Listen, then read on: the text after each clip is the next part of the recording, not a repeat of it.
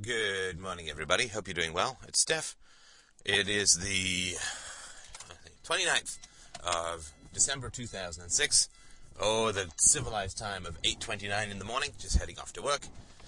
And we shall continue our chat from yesterday about this problem of religious uh, people and the challenge of just saying no to them just saying no to them. Now, I think it's relatively important. Say 29th, 28th. I think it's relatively important to understand the barriers to uh, atheism for a couple of reasons. One, I mean, if you uh, if you want people to start of sort of wake up and see the truth, it's important to understand their resistance to it. And for the other thing too, I think it's important to try to avoid contempt towards your fellow man. And I am not always as successful at this as I would like to be, but we all have our foibles. So, if you don't really get a sense of how people just hate and fear atheism, then you'll actually end up with quite a lot of contempt for them because then you'll think they're willful and stupid. And that's really not true. I mean, if people were willful and stupid, but there was a minority of intelligent people who were virtuous and good, then we'd be Platonists, right? Thinking that there'd be some perfect dictatorship that we could inflict upon people that would make them better. And that, of course, never happens. So, in order to avoid contempt, we need to look at motive. And once we understand the motive, then we will understand the resistance. And we, once we understand the resistance, then we can let go of, of, distaste or the hatred or the negativity that we have towards these uh, religious types.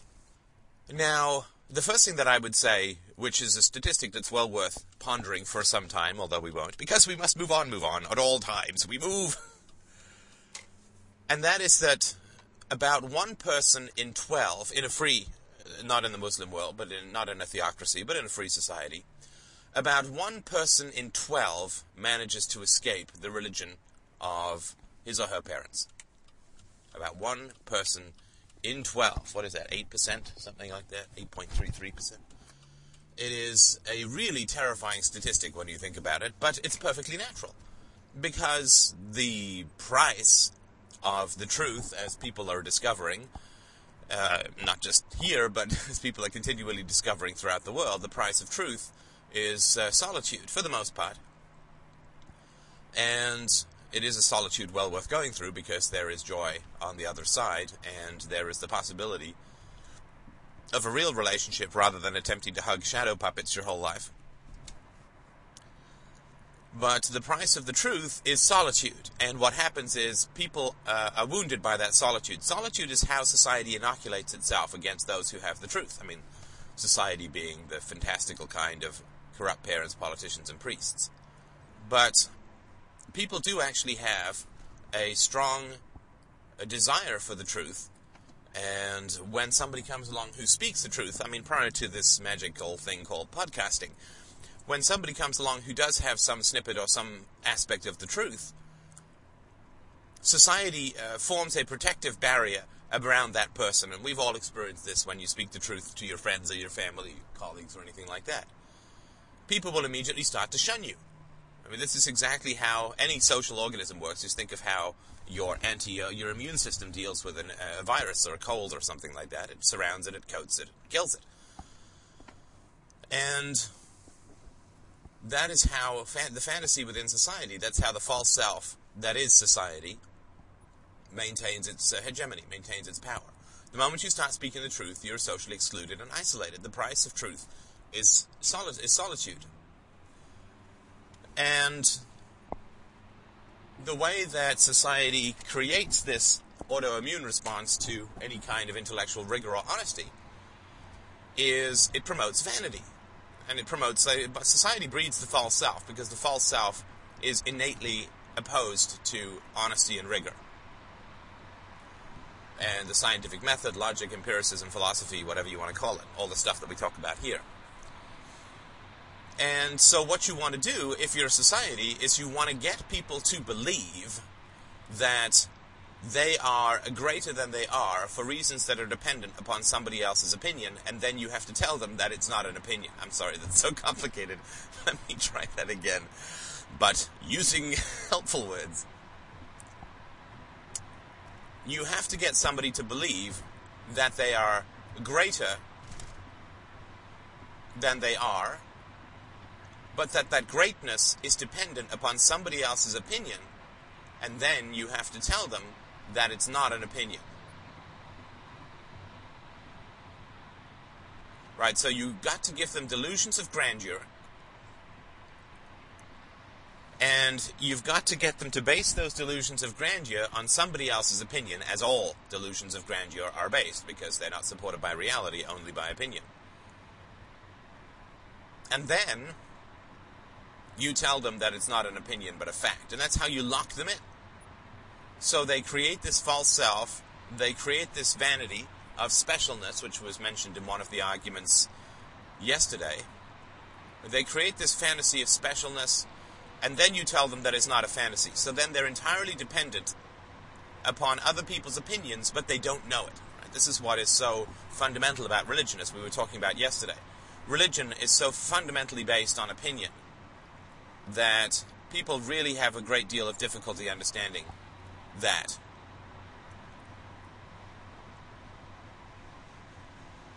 So once people are dependent on other people's opinions, but no longer see those opinions as opinions, then their hostility towards the truth go, becomes unconscious and becomes a reaction against vice. You have, I mean, of course, you have to infuse all of this with virtue. I mean, that's a, I don't even need to mention that, that's a given. But once you tell people a whole bunch of nonsense, and you tell them that that nonsense makes them special, and then tell them that it's not just you telling them, it's the truth, even though there's no evidence for it, then people become entirely dependent upon living a lie. Their false selves, this is how the false self replicates, right? It points people towards opinions rather than reality, what Ayn Rand called the social metaphysics. Not is it true, but do people say that it's true? And Now, once you can get people from do people say that it's true to it is true, then people are unconsciously dependent upon the lies of others. But they have assumed that it's a virtue, or they believe that it's a virtue, belief in God or whatever. So not only are they unconsciously dependent upon the lives of others, but their virtue, their self esteem, their sense of self respect, their reason to get up in the morning, their purpose, everything they teach their children, everything that makes them good in their own eyes, and human beings absolutely, totally, and completely want to feel self justified and good in their own life. That is what defensiveness is all about. It's people who are too lazy to be good who just get angry at anyone who suggests that they're not.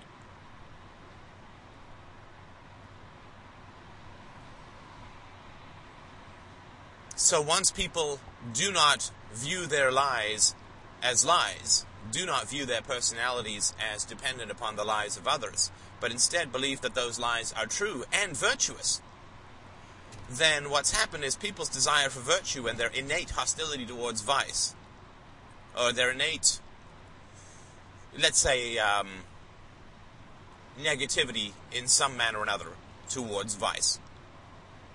No, you know, I think hatred works. Let's stay with hatred. People's innate love of virtue and innate hatred of vice has been hijacked. It's exactly what a cancer does, right? It reverses the immune system. The immune system ignores. Maybe it's closer to AIDS. The immune system ignores the danger and attacks the healthy cells it's more the flesh-eating bacteria. So it's the complete inverse of what our psychological morality immune system should be doing. You attack virtue and you foster and you feed vice, right? And people just take that mechanistic calculation within the human mind and this innate love of virtue and hostility towards vice and reverse it.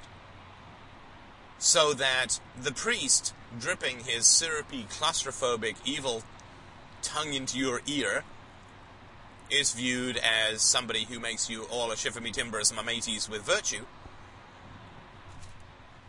And the atheist who comes along and is telling you the truth is uh, a bad person who wants you to stop believing in good things and start believing in bad things and is an agent of the devil in some form or another and so on. So once you understand this theory, of course, I mean, there's no proof for it, but it seems to make sense based on what I've experienced and, and what I sort of reasoned through, but let me know what you think. If this theory of how religion replicates is valid, then it's important to have some sympathy for those who are struck down so early in their childhoods. So early in their childhoods, as we talked about in podcast 70, the fruit. So early in their childhoods are they struck down. And one in 12 of them manage to escape the religion of their parents. I don't know if that includes people who intermarry, uh, marry into another faith or into an atheist uh, household. I don't know. But whether it is or not, it's still a, a pretty staggering statistic. And it's not like the the one in 12 who escape escape to reason.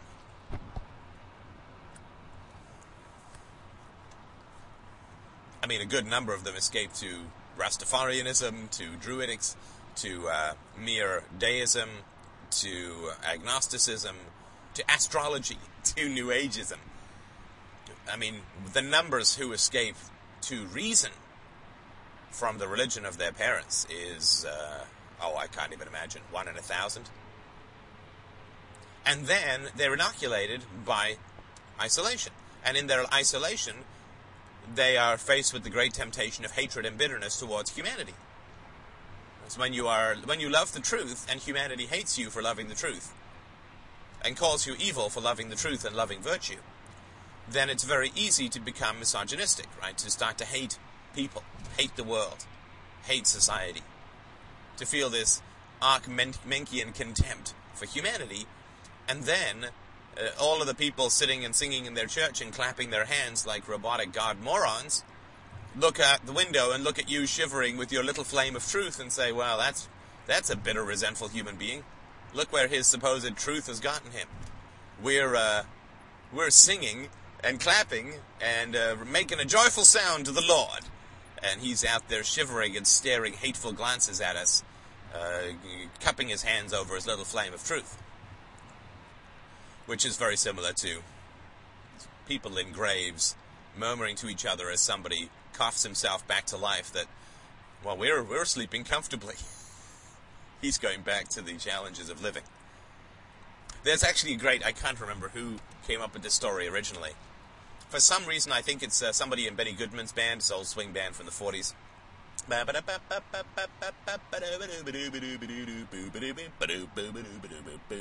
You know the song, right? It's Christmas Day and they have to do a concert. And the band is on a train, but the train breaks down. And it's snowing, but it's slushy, and they don't have their snow boots, because of course they were expecting the train was going to be taking them to the concert hall. And they have their huge instrument cases, so they basically, and they're in their tuxes because they're on their way to do a Christmas concert. The train breaks down, and they realize that they're going to have to hump it a couple of miles across farmers' fields to get to the Christmas concert. So they're in their tux, they've got these ridiculous uh, formal shoes on. So they step out into the snow with their huge instrument cases hoisted above them, and they're struggling along, and their feet are freezing, and their hands are freezing. They have no uh, protection against the cold. It's blowing snow in their faces. It's hailing. It's, you know, whatever you want to say. And they're struggling along, and they go past a farmhouse. And in the farmhouse is, and none of them are married because they're traveling all the time and so on. And in the farmhouse is a husband and a wife and two apple children who are sitting down to a feast of turkey and ham and vegetables and so on. And it's warm and it's cozy and there's a fireplace clicking away. And one of them uh, who's carrying his, I don't know, giant bass or something over him in the snow and the slush, freezing cold, shivering, breath fogging, eyes almost frozen, turns to the other one and says, My God, how can people live like that? I've always loved that story because ain't that the truth with philosophy, right? Looking out, it's like, my God, what a bunch of miserable guys all humping their instruments through the snow. But from the outside in, their love of music is so great that they look at the people in the farmhouse. Oh my God, how can people live like that? So that's sort of the, the general process. To be excluded and to return, I should say, this, is a, this sounds a bit saccharine, and I apologize for that up front, but it's true in a way. To return with love, as I've talked about before, to return with love to your fellow men, with the truth and with the patience of knowing that they're going to hate you for the truth that, that you're bringing, is very important it breaks the cycle of abuse, right? The cycle of abuse being, he has the truth, we shall shun him. Look how bitter he is. That can't be the truth because it makes him very unhappy and we're happier. That's how society abuses the truth, and that's how the truth lets itself be abused, right? Is it goes and grumbles and murmurs and shoots ghastly glances at people in coffee shops and so on, and it becomes misogynistic.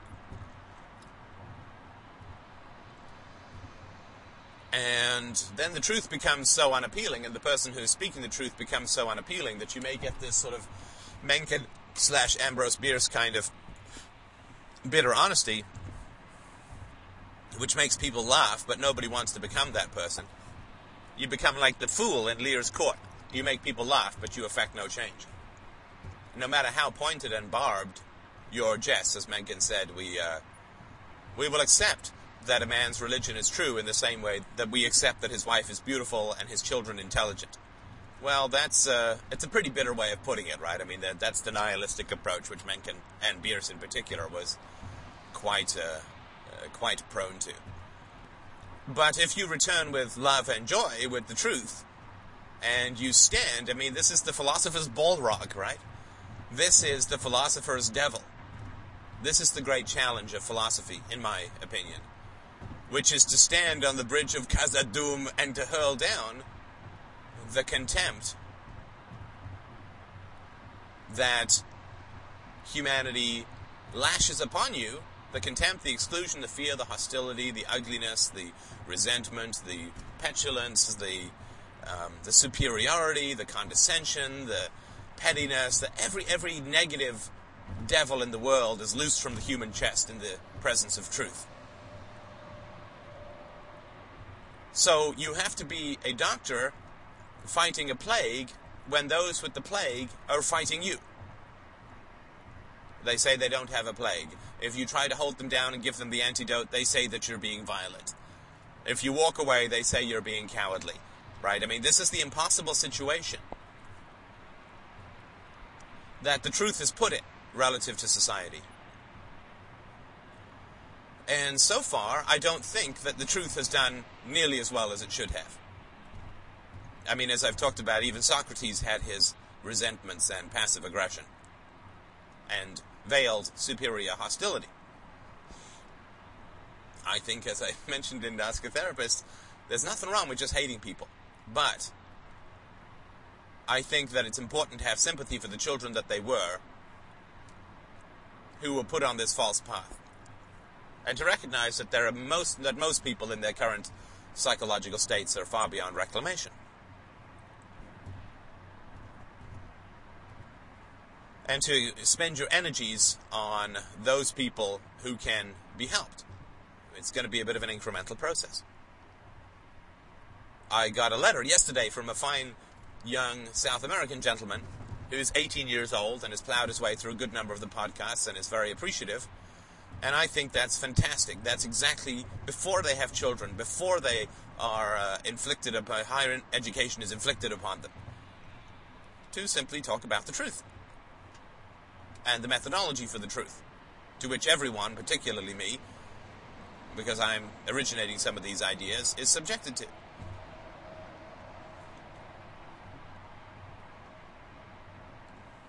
So, this inoculation of solitude that society inflicts upon those who tell the truth. And I don't mean those who tell a comfortable truth or those who tell an arrogant truth like Ayn Rand, but those who tell, I, I think, the most important truth, which is justice with empathy. Justice with empathy. Empathy for the good and empathy for the evil. Honesty with humility I think, is an important. Is, there are some important emotional characteristics.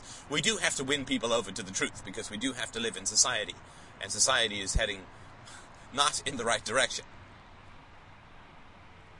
So we do, uh, for the sake of our kids, for the sake of those who are going to come after us, for the sake of sympathy for the future, and for the sake of the majority of people who can't reason their way out of a paper bag because they've been crippled,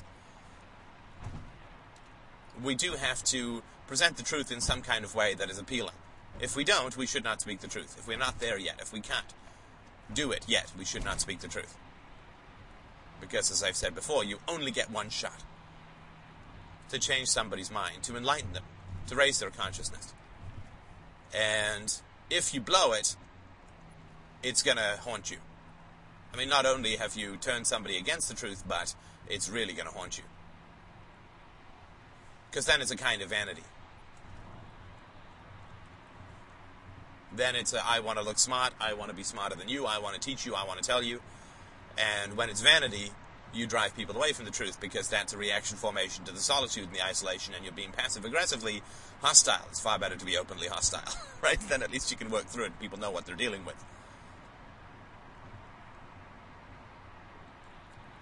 Didn't quite get to the topic today. Not quite. Ooh, it's been a while since we've completely missed the mark. but what I I'll sort of start on the topic. I've still got a few minutes till I get to work, and I think it's all entirely too possible that I might not in fact, miss my entrance. I'm taking the regular highways because there's so so little travel today.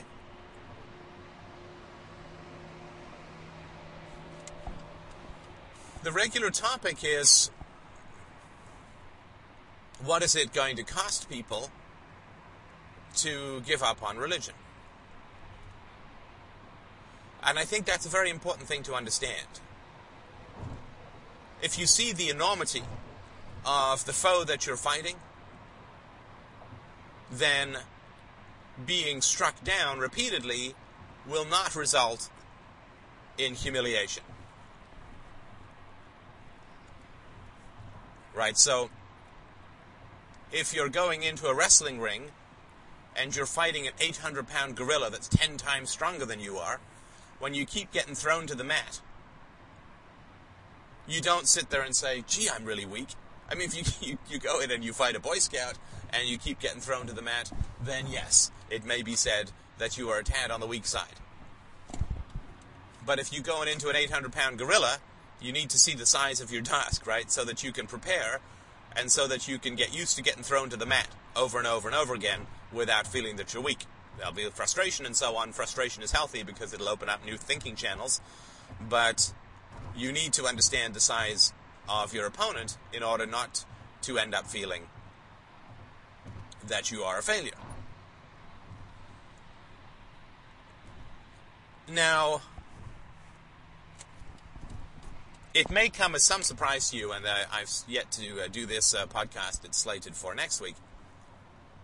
That priests have the least testosterone of any male profession. Testosterone, as you may or may not know, is what drives your competitive nature, what gives you the fight or flight, what makes you uh, rough and tumble, what uh, makes you willing to get angry and compete and a desire to win, and so on. Men have 10 times more of it than women, which is partly why only 25% of women are interested in politics and nearly half of men, and even I think that's not quite as wide a gap as I think it really is. But priests have the lowest testosterone, as you can sort of expect, right? Being a priest is being an entirely non-competitive human being. I mean, I guess you're competing with other priests, but you get to practice your slithery wares on children. So you're not really competing, right? Priests don't go and have a, a god off where they each do their preaching and see how many intelligent and critical adults they have, right? That would make most priests faint. So, when priests uh, are looking at the world, or when people who have that kind of um, nature are looking at the world, when you say getting rid of religion, they see you pushing them back into the playground where they're going to get beaten up, right? That's why people hate the free market in some ways, right? Is there, I mean, there is some biology in personality, right? In fact, there's quite a lot. There are some people who, because they lack things like testosterone, they dislike the rough and tumble of the free market. It seems uncivilized to them. It seems unpleasant. They don't like to compete. It's not because they're bad people. It's just because they they lack certain hormones that drive assertion. I mean, that's just one of about a million examples of, of things that, and we'll go into more of them in the next podcast. But you are saying to priests, well, that's it for your comfortable lifestyle. That's it for you being the center of your community. That's it for you getting to just sort of wake up whenever the heck you want, scratch yourself, shuffle around, read a couple of books, go do a sermon, listen to a couple of people complain about their lives, have some tea and crumpets, eat a nice dinner, and go to bed. It's a pretty sweet gig, I gotta tell you, being a priest. It's a pretty sweet gig. You do get to dwell in the realm of ideas, however evil and fantastical they may be. But it's a pretty sweet gig. It's a pretty sweet life. It makes looking like a teacher, it makes a, it makes a teacher look like you're working in a coal mine. Please reassemble that metaphor at your own discretion. And they're pretty wealthy. Especially the ones at the top. They're pretty wealthy. And they just have to act. I mean, entertainment is the fundamental aspect of the church. The church is a form of entertainment. Priests are actors. But they're actors who can never publicly go out of character. Privately, they do, of course. Say it's all nonsense, but they can never be out of character. It's all a big improv. It's theater.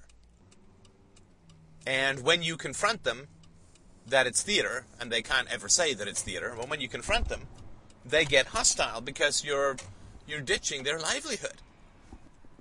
When you confront people on religion, you raise the specter, which is even more fundamental, that their parents lied to them.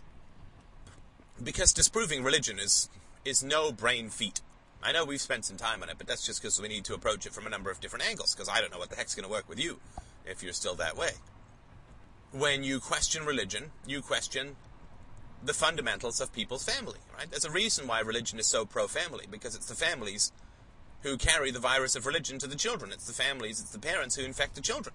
That's why religion is so pro-family. What do they care about family? They don't care a bit about family. And another reason why they're against homosexuality is gays tend to be a little bit skeptical. And homosexuals, of course, don't transmit the virus to children. In fact, homosexuals can, in their skepticism, can be against that. But they don't care about family. They just need uh, carriers for the virus, right? I mean, that's that's very well understood. No intelligent adult human being ends up saying at the age of 50, when they've never had any exposure to religion, "Hey, I think I'll be a Christian." In the same way, smokers, uh, the smoking companies, tobacco companies, have to hit the young because nobody at 50 says, "Hey, I think I'm going to start smoking." Selling religion to the uh, mature is like trying to sell a tickle me Elmo to some old guy on his deathbed. Don't have much use for it, thank you. Little busy right now. More important things to worry about. So, there are enormous pressures. It's a multi billion dollar industry. It's a multi billion dollar entertainment industry that is predicated, unusually enough, on the idea that it's not entertainment but truth. Billed as a documentary, it is in fact a Tim Burton fantasy. And that is something that when you start to bring this stuff into people's minds, you have their personal stuff, as we talked about, that they're told that they're special, uh, they're dependent on everyone's opinions, but they are then to save their pride, they're not told that they're dependent on everyone's opinions. Right? If you tell somebody that they're a slave, you're going to wound their pride. But if you tell them that they have chosen to be a slave and it's what actually makes them free, then their pride and independence will kick in and save and you know save the illusion and enslave them to the illusion. So they've got the personal stuff. There's the uh, hostility towards philosophy. There's the reaction of philosophers to that hostility, which is often return hostility that lowers credibility. There is the economic stuff. There's the familial stuff. There's also the social stuff. It's the whole community. Uh, it's uh, this is why people have to get married in a church, right? Because that way both parties are religious.